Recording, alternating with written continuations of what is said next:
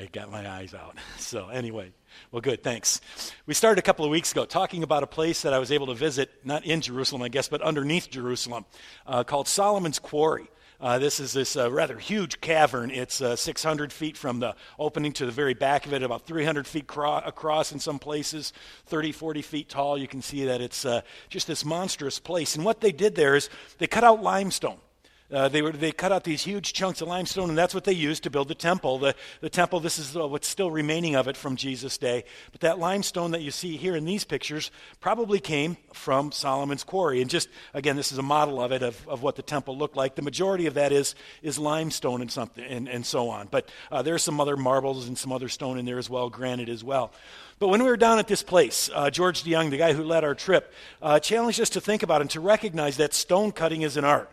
Sometimes we think of those kind of trades and we say, well, yeah, it's not that hard or whatever. But if you are a mason, if you have ever, uh, obviously I doubt probably any of us here have ever tried to cut stone out of, uh, out of a quarry like this, but it really is an art. And, and what George said is that the, the people who do this need to know three things. They first of all need to know just kind of what they're building. They need to have a picture of what's going on and what they're contributing to so they know the larger project. They also need to know the stone. We talked about that last week, how they need to know what the stone is like, that each stone is a, a, characteristic. Each stone has its own qualities and so on. And, and, and so each one, you have to kind of look at it and they, they read the stone, and that makes a difference of what they cut. And then third, they said, we said, uh, George said that we need to know where, where the stone is going to go. You know, is it a place where we need to cut off this because it's going to be in an arch? Is it going to be a base? Is it going to be, where's it going to go? Because, yeah, the stone has its own characteristics, but it can also adapt to the situation and it can also be placed in that situation. The reason I gave you that image of cutting stones and of, of thinking about where they fit and so on is because we've been doing some praying and thinking, and we're going to really just start this now. We're going to continue to do it of saying, you know, God, what do you want us to do as a church? What do you want us to be? What are the next steps? Where are you calling us to go? You know, we've purchased this property. We, have got some things going on. We're saying, God, what is it? Where do you want us to be? How do you want us to live? And we said, you know what? Finding our place in God's plan is an art. And, and, and, as I heard George talking about stone cutting, I thought that's very similar because, and we did this the first week, we said, we need to know what God is doing. If we're going to be a part of God's plan and not just have our plan, we need to know what God is doing. And we said that God is making all things new that is restoring all of creation. We said it's saving souls. Oh, all the kids are already back in? Oh, they're all out. Okay, well, can you let me know again when they're, they're, they're going to come back in, right? Okay. so the kids are out, they're all safe, and then they'll come back in. All right. Um, so God is making all things new. And, and, and, he's doing that in a big way. We need to think about that big. Then last week we, we, we talked about the fact that we need to know who we are that each and every one of us as individuals and us as a church, we have characteristics, we have qualities, and, and, God has given us gifts, and we are unlike anybody else. We said that we are living stones, not bricks. Bricks are all the same, stones are unique. We are living stones who are being used by God. All right, individually and us as a church. Hillside is unlike any other church. Every church has its own little DNA. Every church has its own characteristics. And so, part of what we want to be praying about is saying, God, who are we? What have you gifted us to do? What are our abilities? What, what strengths do we have? Where do we fit? And, and then the third thing, and then we're going to look at today, and I'm going to actually add a fourth, but that'll be next week. But we need to know where God has placed us, okay? We need to look at the community around us. We need to know where we are in that building and say, okay, given who we are, where do we fit? How do we serve? What is God calling us to do in this place? So that's the question we're going to look at today. Where are we? What's around us? What is our community like? And I want you to think about that as we've done throughout this series. First of all, as individuals, okay? First of all, as individuals, in your neighborhoods. As we think about these things, think about it. Where, is, where are you in your neighborhood? Who are your neighbors? What are they like? What questions are they asking? But then also us as a church. You know, here we are, okay, where are we? We're in southern Kent County. Many of us are from Kent County, some from Allegan County. I don't know if people come from any further than that, but we're in this area. We're south of Grand Rapids. What does that mean? What are the people like? Where are we? I want to do two things. I want to think about some of those things toward the end, but I want to start by just kind of establishing that the Bible says it really matters. The Bible makes clear that where we are matters. The reason I want to focus on this, and the reason I mention that is because I think many of us face a temptation many of us face a, a temptation to kind of say, well, God never changes, and that's true. And God's word never changes, and that's true. God's message never changes, and that's true. Well, therefore, we don't really have to worry about where we are. We just speak the truth and let the chips fall where they may. That's not God's way. God is so passionate about reaching people. God is so passionate about connecting with people that God sends his message out in thousands of different ways. God is continually speaking so that people can hear. God cares deeply about the people he's trying to reach. And, and so we need to care as well, okay? Where we are matters. For me, the scripture passage that makes this clear is 1 Corinthians 9, verses 19 to 23. Paul's got some wonderful words here, okay? But I want to kind of set the stage a little bit for what Paul is saying.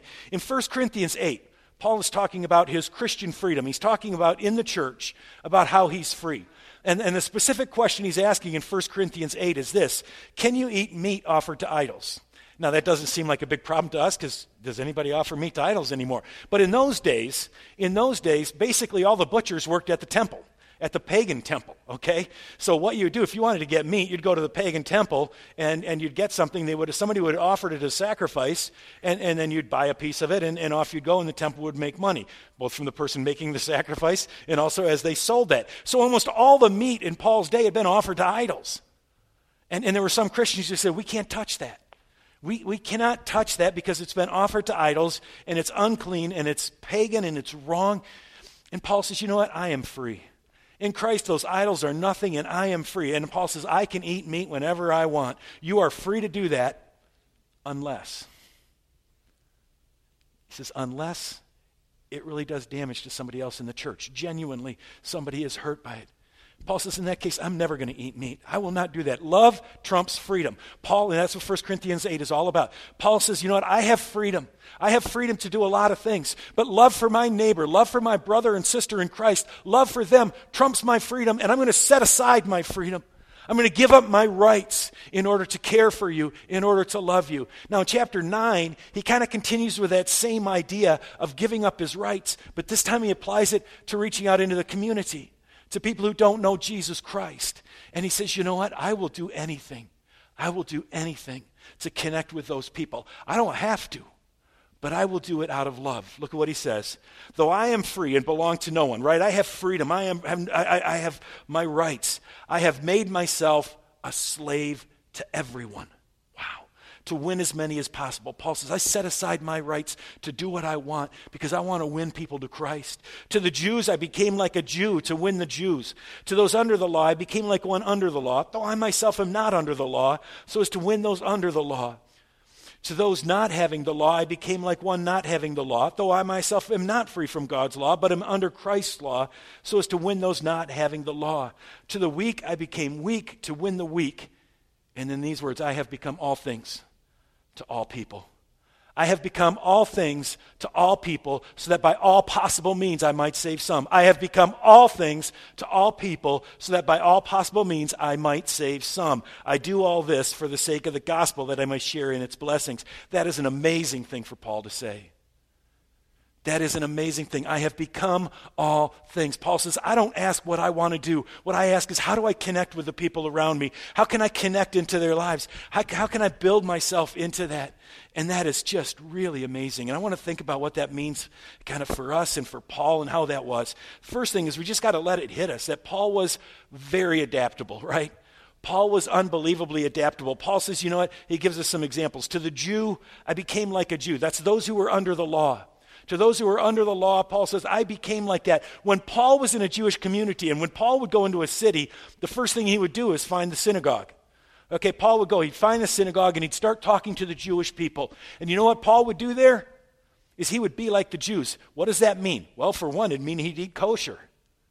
Very important to the Jews of Paul's day, right? He would eat kosher, no pork.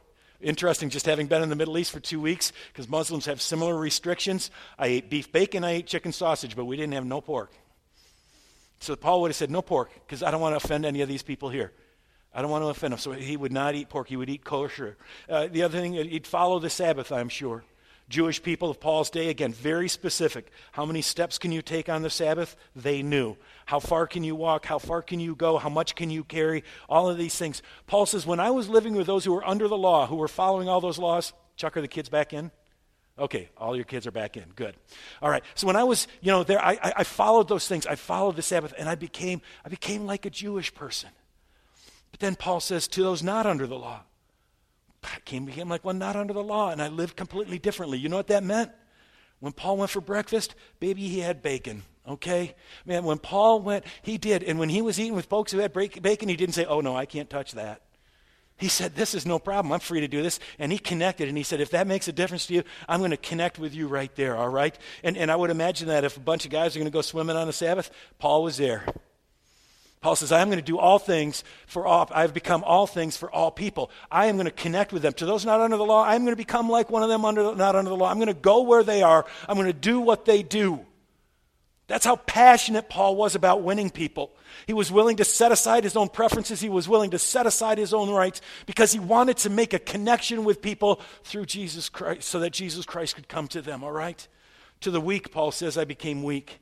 Don't know exactly what Paul has in mind here. It could be the weak Christians that he talked about in 1 Corinthians 8, those who needed a lot of laws, but that would seem similar to the, to the Jewish thing. So um, Gordon Fee is one guy who's really smart, and, and he suggests that what he's, Paul's talking about here is, is it's the sick, it's, it's slaves, it's those who are in difficult situations. Paul is saying sometimes I connect with folks, you know, not by following kosher diet or not, or not by, you know, swimming on the Sabbath. Sometimes I connect with folks just by sharing my story and my weakness. And because I know that's a great connecting point. Paul was so passionate. He was so passionate about reaching people. I have become all things to all people. And the challenge for us is to, is to really just have that kind of a heart. We have to be more adaptable. We have to, more, I'm not, I'm, I need to grow more adaptable. I need to grow more passionate about saying, God, help me to do whatever it takes to make that connection. Help me to make my interests such that I can make connections with people in my neighborhood, with people in this community. Again, George DeYoung, one of the things he said several times while we were in the Middle East, uh, and, and it stuck with me, but he said, you know, it doesn't do us any good. It doesn't do us any good to broadcast on AM if people only listen to FM. We in the church are really good at that, aren't we? We broadcast on AM and we send out this message of Jesus and we're talking a lot and, we're sending out a lot of stuff, but it's all on AM and nobody's listening to AM radio. Everybody's on FM, right? And so we've got to make sure. Two weeks it's Pentecost. One of the things George, my Georgie, taught me, um, you know, over and over again was what happened on Pentecost. Everybody heard the message of Jesus in their own language, right? It's in their own language. God is passionate. God is deeply passionate about connecting with people. And so Paul was very adaptable. Now, some of you are a little nervous, and that's okay, because I think Paul wants us to be. I do want to say we have to recognize as well, Paul still knew and kept the core, okay? It, it, it's not that Paul would say, hey, everybody's going to the strip club, let's go to the strip club, okay? That is not what Paul is talking about, okay? Paul makes it clear that he still knew who he was. Yes, he would go a certain distance, but there was a place. There was a place where Paul says, I can't do that. I can't do that. You know, he said, I, I, I, behave as those who are under the law. When you remember that about the Jewish people. But he also says in there, though I am not under the law, okay? Paul says, I know I'm saved by grace. It's not like when Paul was connecting with those Jewish people in those synagogues, he was saying, hey, you're fine just the way you are. You're fine just the way you are. He wanted to connect with them. He wanted to, to take up some of their patterns, wanted to take up some of their styles. But he also knew that they needed to make a change. And, and, he knew that they needed to come to Jesus Christ. He would not compromise on that. And, and, and when he said, you know what, when I'm with those who are not under the law, then I behave like those who, who are not under the law. that doesn't mean he could do whatever he wants. He says, though I am under Christ's law, right? He makes it clear that he is still called to be holy. He is still called to be holy. So Paul says, you know what, I, I held on to my core. And, and, and he reminds us that I, I want to challenge you to think about this. There are three parts of Paul's core, okay? First was the truth of the gospel. Paul makes it clear that, that, that people needed to repent, and, and he would connect with you, and he would go to your show, and he would go to your sporting event, and, and he would, you know, go to the bar with you or whatever it was, but he would never compromise on the message of Jesus Christ. Jesus Christ was the way and the truth and the life, and he never compromised on that, the truth of the gospel. He never compromised on the call to be like Jesus. Like I said, I mean, he would not, you know, there, there was a place where he would go, but then there was a place that he would stop. And, and he never compromised on that. Th- those two together are, are a challenge. And, and I want to just challenge you to think about this. And I'll give you an example that I ran into it um, a week and a half ago or so, a week ago Friday.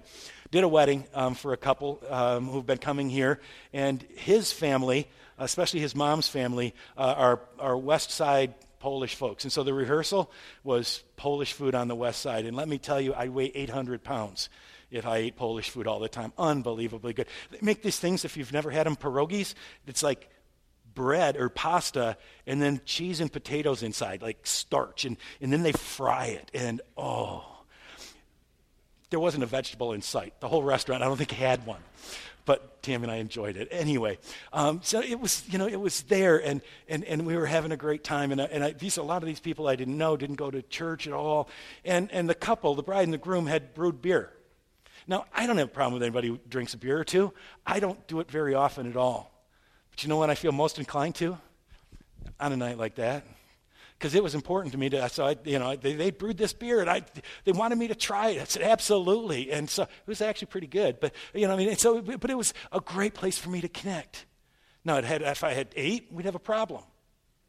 Right? I mean, it's okay. A beer doesn't matter. But you have 8, 10, 12, you get drunk, that's a sin, okay? So there's a place. You can connect. You can, you know, I, I mean, you've got to recognize that we are still called to be holy. But it is so important to connect with people. It is so, it makes such a difference. A fascinating instance of this, again, on our trip. I mentioned before that there were about eight or ten Amish people on the trip with us. Eight or ten Amish people, and they dressed like Amish people do. The women all wore head coverings. Twice, when we were in either Jordan or Egypt, but in Muslim countries, twice I had people from those countries come up to me and say, Who are those people in your group? Those ones who are wearing the head covering, the women who are in the dresses, who was body, because they were dressed like, not like Muslims, but they were dressed in a way that was very modest. They were dressed in a way their heads were covered and so on. And for these Muslims, it was like, now I'd like to talk to her. I'd like to hear from her. And I thought, you know who can win the, the, the, the Middle East? It's the Amish. I think they would be the most effective missionaries because they, I mean, right? And, and I think, you know, if you're there, and, and we did this when we were there, I mean, I didn't wear the, the, the robes, but you, you respect it and you connect and you say, look, I'm going to listen. And, but these Amish people, for them, it was just fascinating. I mean, they have, you know, I, actually, the first thing that those two people came up to me and said, you know, are you Brad Pitt? And I said, no. But then they would say, you know, I mean, they had me and they were interested in these Amish people. But that's true, right? I mean, because they had a connecting point. They saw these people and they said, there's something about them that I can relate to. They have a, a sense of modesty. That's not like most American Christians. And I want to hear more from them. And I thought, wow, I would become all things to all people so that by all means. And so we have that, the truth of the gospel, the, the, the call to be like Jesus. And then the third thing, it, it, the, the, being true to his gifts, okay? The Apostle Paul was, that was part of his core that he never let go of, okay? He was always true to his gifts. He was true to who he was. He was a church planter. Now, that's not to say, say, well, my neighbor would need somebody like this, and that's not my gift, so I don't have to worry about it. No, we do our best when we are in a situation to use that, all right? So, Paul was very, very adaptable. He was willing to reach out make those connections. He still kept his core. And then the third thing, which Paul doesn't say explicitly, but is just logically true, and I want to make a point out of it. But, but Paul couldn't be all things to all people at the same time. Okay? You can't eat kosher and not kosher at the same meal. Okay, you can't keep Sabbath and not keep Sabbath on the same Sabbath, okay? And, and, the reason I mention it is that sometimes we in the church kind of pick up on Paul saying all things to all people, and we think we do that all the time. You know, I mean, we think we do that at, at the same time with everybody, and we just kind of end up doing nothing. And so as we think about what call, God is calling us to do, it, it still fits into who we are, and, and, and, and we can't do everything. There are other churches, praise God, in this community that tell about Jesus Christ, a lot of them in this area. And, and, and so we don't have to be everything all the time to everybody. We got to decide who we are, what we can do, and what's out there, the, the places we can meet. Haddon Robinson uh, kind of sums up 1 Corinthians 9, uh, 19 to 23 this way. He says, We are called to do all that we can, short of sinning, to reach people for Jesus Christ. We are called to do all that we can, short of sinning, to reach people for Jesus Christ. All right. So that's what I wanted to start with. The Bible makes clear that, that where we are matters. So what I want to do now is take a little bit of time and think about, well, where are we? Okay? What is this community like? What is around us in your individual neighborhoods? I want to give you, I'm going to give you three things to think about. I want to challenge you to think about those three things, but also for us as a church. What are the people around us are like? What are, what are they like? Again, I think of my, my Amish friends who connected with the Muslims in the Middle East by the way they dressed. What about us? What are people like us, uh, around us like? Uh, three things, three areas of needs that I want us to think about, all right? First of all, what are the spiritual needs of our community? What, what do people believe? Where, where are people? What's their relationship with Jesus Christ? Are they antagonistic toward it? Are they aware of it? Were they raised in it? Did they leave the church? Those who aren't going to church, are they, are they angry? Are, what's going on? What about the people around us? I think it'd be great if you could all know that for your neighbors.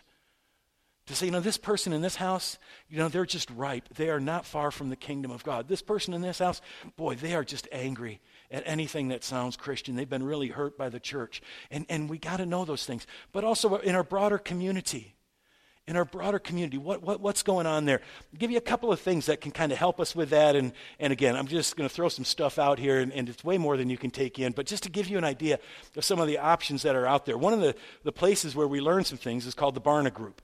George Barna is a guy who's been doing surveys about religious matters for 25 or 30 years now.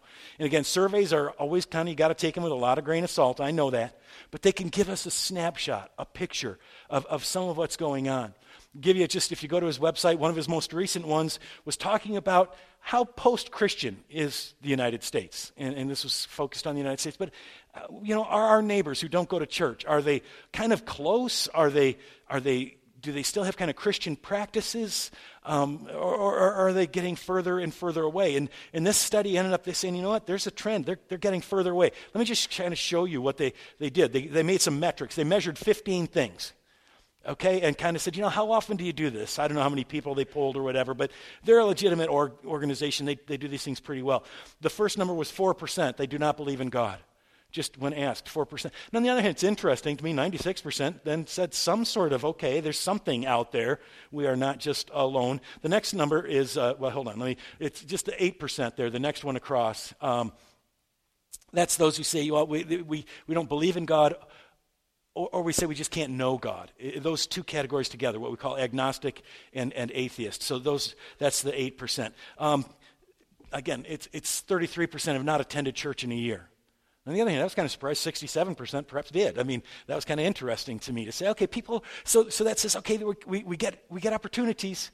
We have, we have connections. People are not, you know, a good number of them are not so down on it yet. Um, 57% there have not read the Bible in a week.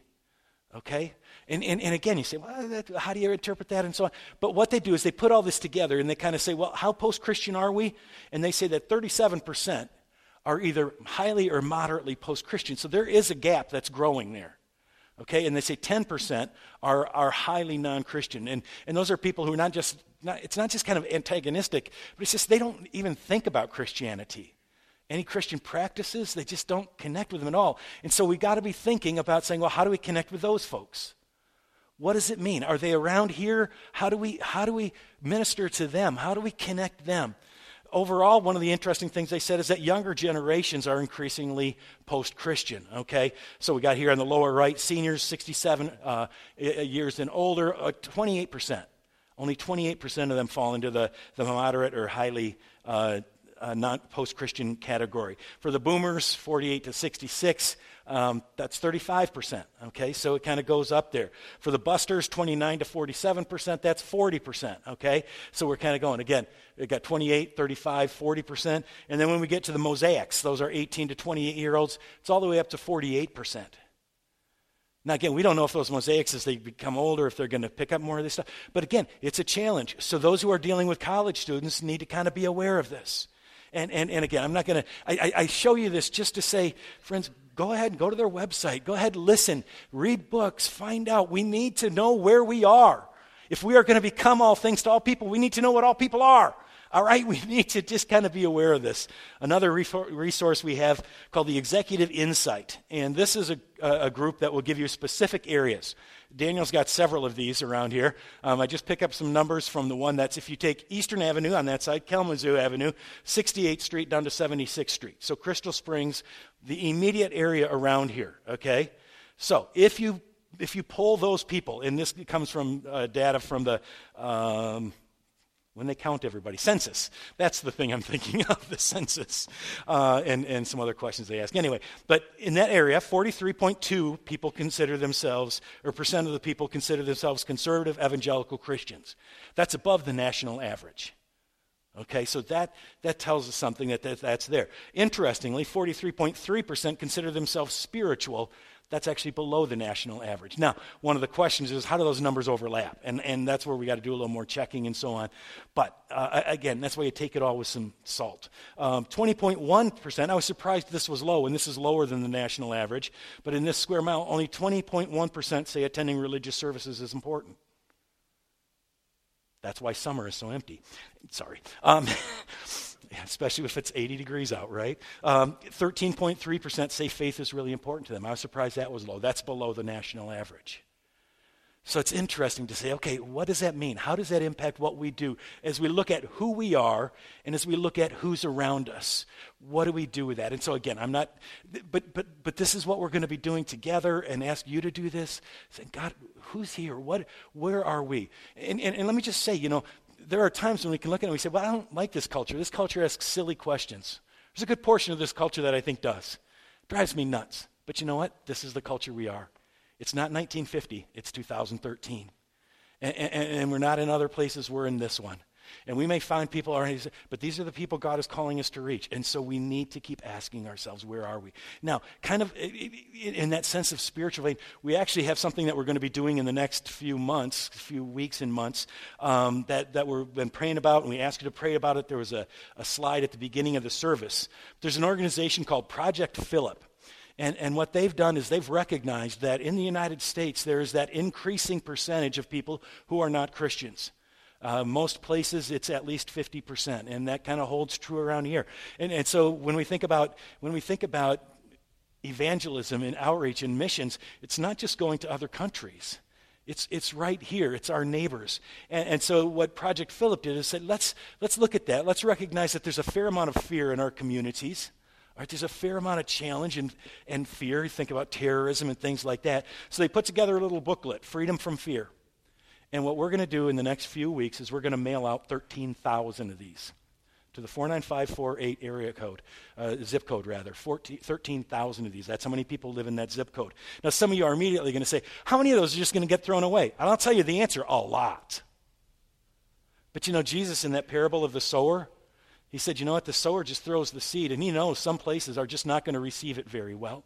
He knows that some places are just not going to accept it very well. And, and, and we know that. Some people aren't going to. But this is kind of a pilot thing for us and for Project Philip to say, how many are going to respond? Is this something that we might be able to establish connections? And we'll send them these, and, and there's being a letter um, that'll be signed by somebody, maybe by you, but a letter just, you know, and then directing them to the church and so on. And we'll see how many connections we can make. But it's kind of saying, you know, there's some fear in this community that we want to try to deal with and help people experience the, the peace that comes from knowing Jesus Christ. Next week, Sunday, you'll have an opportunity to take some of these home, and we need some help stuffing envelopes. So if you want to be a part of it, that's kind of a cool thing you can do with a family, a care circle, or whatever. But we'll tell you more about that next week. So that's, that's Project Philip. So, what are the spiritual needs? Obviously, we start there. Second, what about emotional, relational needs? What, what are those needs in our community? I mean, the Bible tells us to, to open up our homes and to care about people and to reach out. And, and, and uh, again, 13 years ago, fascinating book was written called Bowling Alone, Robert Putnam. Some of you may have read it. It came out in the year 2000. But, but he uses the image of bowling. And he says people don't bowl in leagues as much as now. They just bowl alone because there's not as much community. There's not as much connection. There's not as many relationships. And people are hungry for those. And so, how do we create community? Is that a place that God is calling us to serve? Is that something God is calling us to do? I was talking not too long ago with some folks from the church who had struggled with miscarriage and gone through that. And I think, how many people in this area, in that square mile, I wonder how many have gone through that and are just struggling and could use, is that a place? I mean, that's where I say, what are the needs out there? What are the needs out there? And, and which ones is God calling us to do? So, the, the emotional, relational needs, and then the last one, the physical needs. What are the physical needs in our community? Again, we said at the beginning, two weeks ago, we said, you know, God is making all things new. And, and, and, so part of that is, is feeding hungry people. It's working through places like Streams of Hope and, and the food pantry that's there. Part of it is just connecting with, with, with, with people and, and helping them who are in difficult situations. Uh, some of our, our, our uh, deacons and our service leaders came across a ministry a number of months ago that they are very excited about. It's called Safe Families. And, and what it is, is it's a ministry to, to families that are struggling and uh, maybe they've lost their home or whatever, but there are kids in the family, and, and uh, they, they, it's not bad enough for the state yet to step in, and they'd like to keep it from getting there.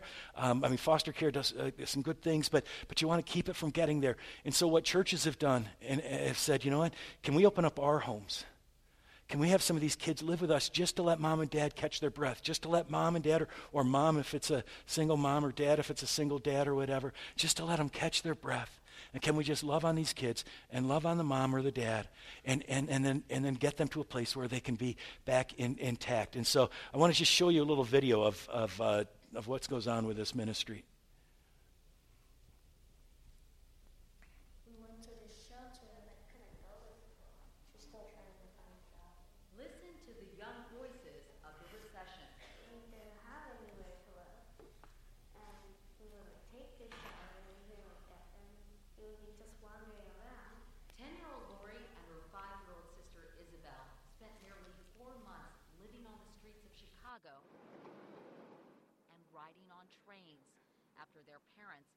college professor and an accountant lost their jobs, their home, and struggled with health problems. This is when we, Mom, Isabel, and I were sitting in the Metro Union station. And then a police woman came by and saw Isabel's swollen feet that were covered with spots and bleeding. And she got them from walking around so much, and her shoes were too small, too. That was when you were living on the streets? Yes. That's a nice picture, but that's a tough story, isn't it? Yes. With parents no longer able to care for them, they might have ended up in the child welfare system. But in Chicago and seven other cities, there's another safety net, an alternative to foster care for some. Can I interrupt and give you some information on Safe Families? It's called Safe Families, a network of volunteers who will take in children from overwhelmed parents temporarily. Anywhere from a few days to, in some cases, more than a year. There's a whole group of families that if you can help them out before things get really bad, you can really make a big difference in their life. We kind of call it co-parenting. Dr. David Anderson says it's helped more than a thousand children in Chicago since he came up with the idea five years ago. A couple moms said, you know, can you just can you just take them from me until I can get back on my feet? Yes, that's good.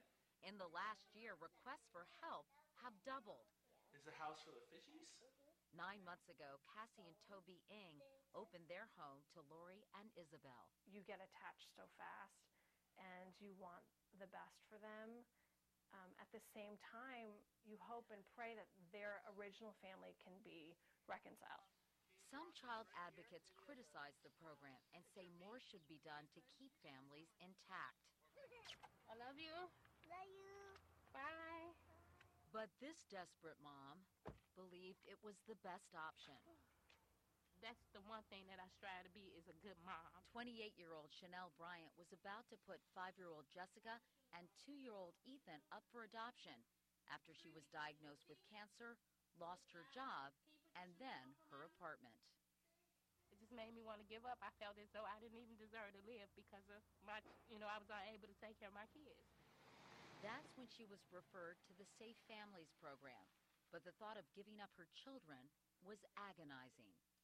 I cried all last night. Honestly, I did. This is Bosco. We were there when the children were welcomed into the Applegate home. And you get to sleep in this big bed with all Everybody says, oh, this is so good of you to do. And in a way, I feel like I'm selfish because I get so much more out of it. They're a Christian family and they're really nice. The families of Travon, Malik, and Hector all made that same difficult choice. And all of a sudden, my mom was crying, and she said that she had found a family for me. And was that hard for you? Yes, it was really hard trying to say goodbye to my mom. Is it a little bit confusing to live with a new family and not with your moms? Mm-hmm, yeah. You Do you think it's better to be with this new family for now anyway? Yes, I do. Because they, they help me a lot. And it's helping my mom too. It's not just helping me, it's helping her too. Heavenly Father, thanks for a good day. Volunteer families stepping in during tough times is reminiscent of the Great Depression, when parents in dire straits sent their children to live with relatives or other people in the community. Charlene Davis was four years old when she became one of those economic orphans. It's a wonderful thing to have somebody who takes you into their home. How do you tell them that they love you? The Applegates did that for Jessica and Ethan, leaving their mom free to look for work. And Safe Families also helped with her job search. After two weeks, success. I got the job. I got the job, so that's a good thing. A part-time job counseling women at a shelter, but enough work to enable her to get her kids back. They saved my life. They were angels sent to me from out of nowhere.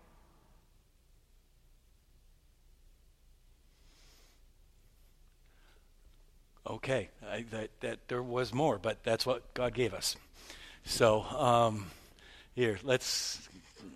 If I, I don't, can you just black this out for now, Peter, while Kenyatta's coming up?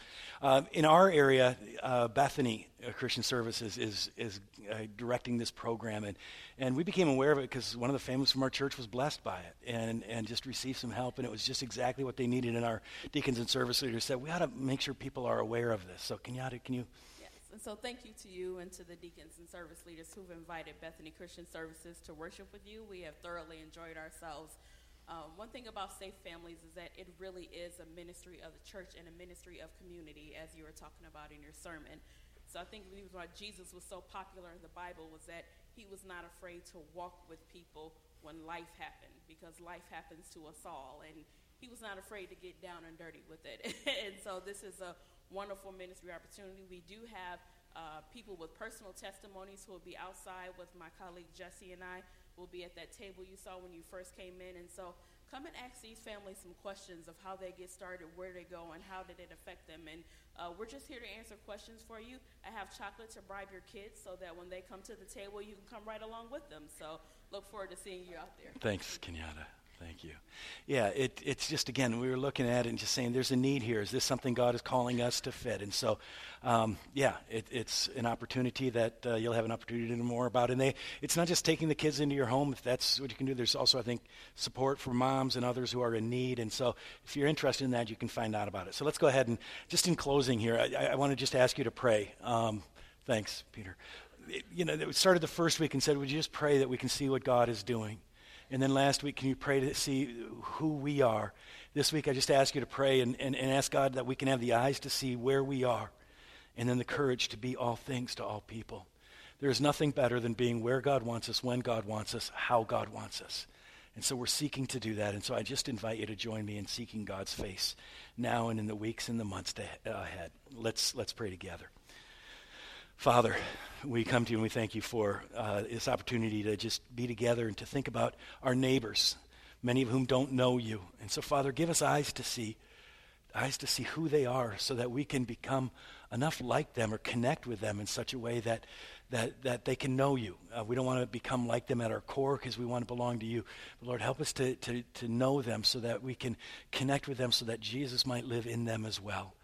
So give us that passion, give us that desire, and give us those eyes. We pray this in Jesus' name. Amen. Will you please stand to receive God's parting word of blessing? Once again, following our service, there are going to be some folks in the prayer room if you'd like to talk with somebody or pray with somebody. People of God, as we go from this place, know that the grace of our Lord Jesus Christ goes with each and every one of us, and may we have eyes to see the people around us who need Jesus' love. Go in God's grace. Amen.